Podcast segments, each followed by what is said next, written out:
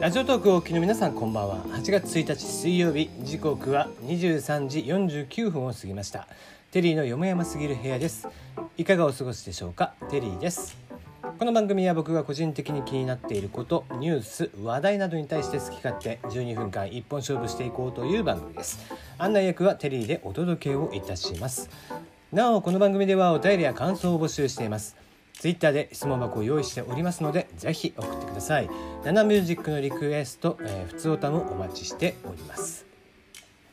はい。8月1日ということで今年、えー、今夏ですね、えー、2回目の土曜の牛の日ということで、えー、今日も、えー、僕はうなぎを、えー、食べまつった。はい。あまあ何ですかね。こううなぎ食べたいなと思ってうなぎを買いに行って、えーまあ、鹿児島県産を買ったんですね。まあ、あの鹿児島県というところはですね実はうなぎ養殖うなぎの生産量が日本一ということで、まあ、非常にねうなぎ屋さんが多いんですよ実は。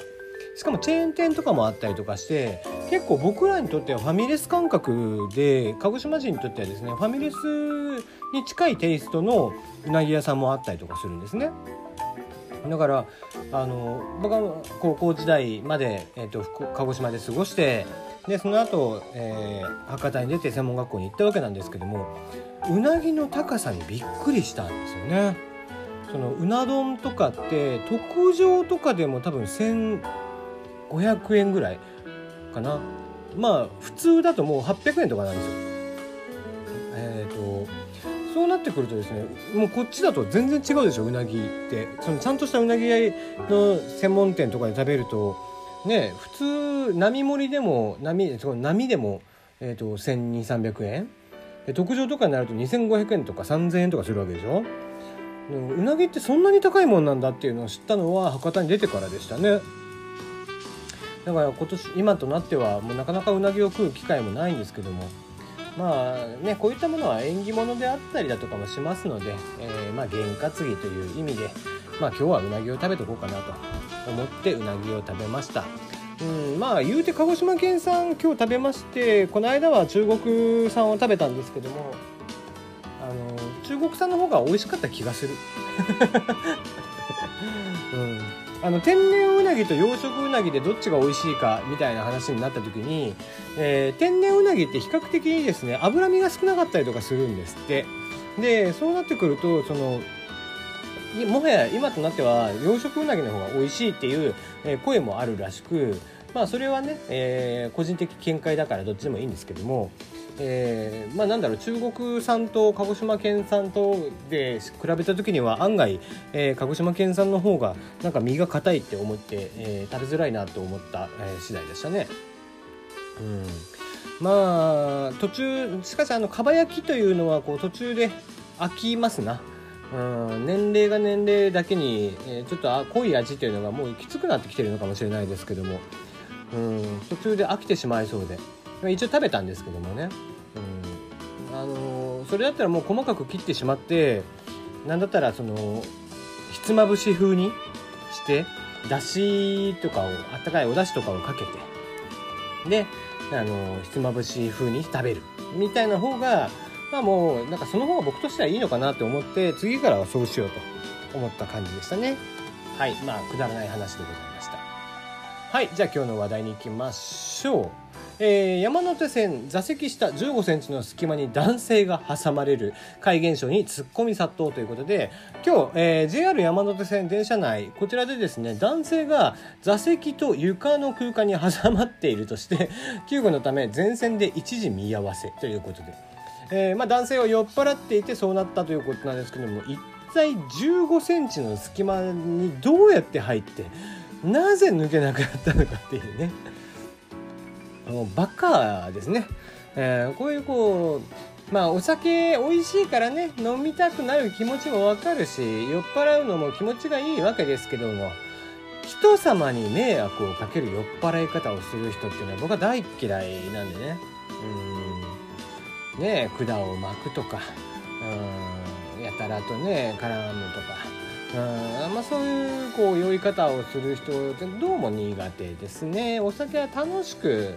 えー、飲めればいいなと思うんですけども。まあまあ、えー、ね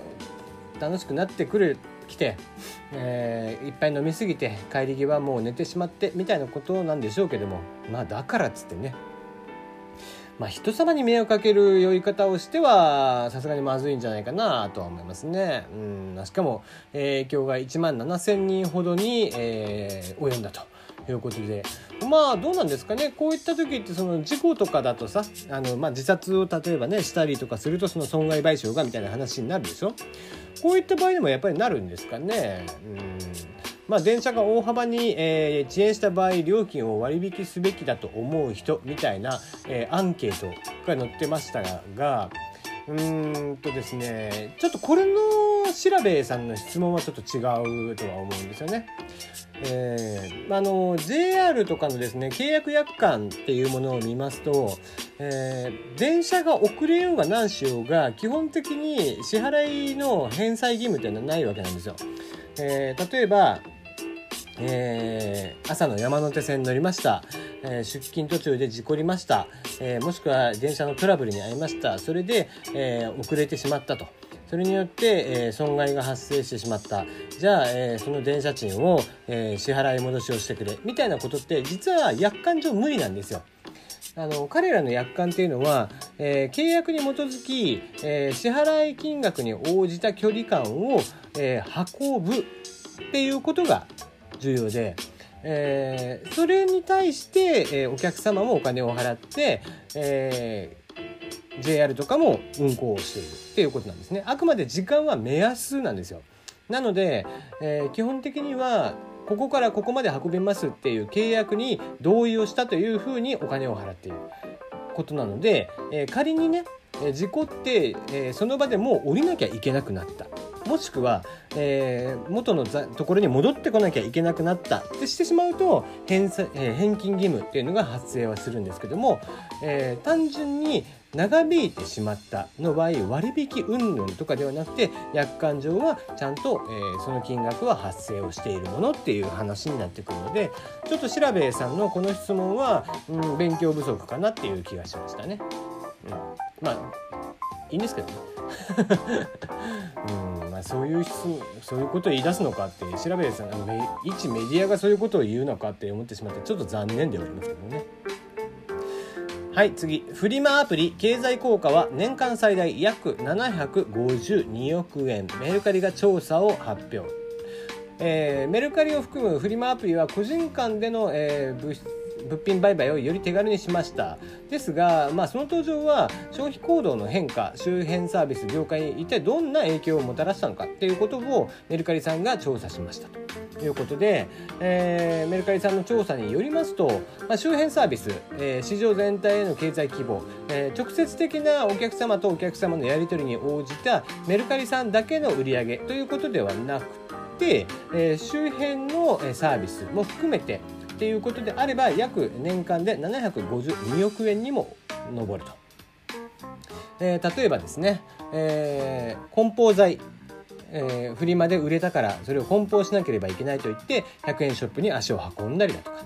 えー、衣類や靴の修理のためにミスターミニットなどリペアショップに通うユーザーが増えてきているということ。あとは手作り商品を売りたいからといって DIY をしたり。もちろん配達を行うのに郵便局大和さん佐川さんを使うことによって、えー、発生する料金、えー、服を売るからって言って服をクリーニングに出すなどなどそういったもので考えると、えー、約、えー、752億円が経済効果として及んでいるのではないかということみたいですね。うん、まあそんなもん言い出したら全部そうなんですけどね。別に、えー、君らのおかげで世の中が良くなってるわけではないという。なんですかね。僕らはこんだけ世の中に対して役に立ってますよとでも言いたいんですかね。別にそんなことを正直どうでもいいかなとは思っていて。うん。株主が知りたいことはきっとそこではないんじゃないかなとは思いますけどね。うん。まあ自分たちがやってることはこんなにすごいんですよということを言いたいのかもしれないんですけども。うん。なんかその市場全体としてって言い出したらったらキリがないよね。うんだってそれって別にメルカリさんだけの話ではないわけでそんなことを自慢しだしたらなんかうんどうなんかなってむしろ、えー、君らがやっている、えー、付属あの類似のサービス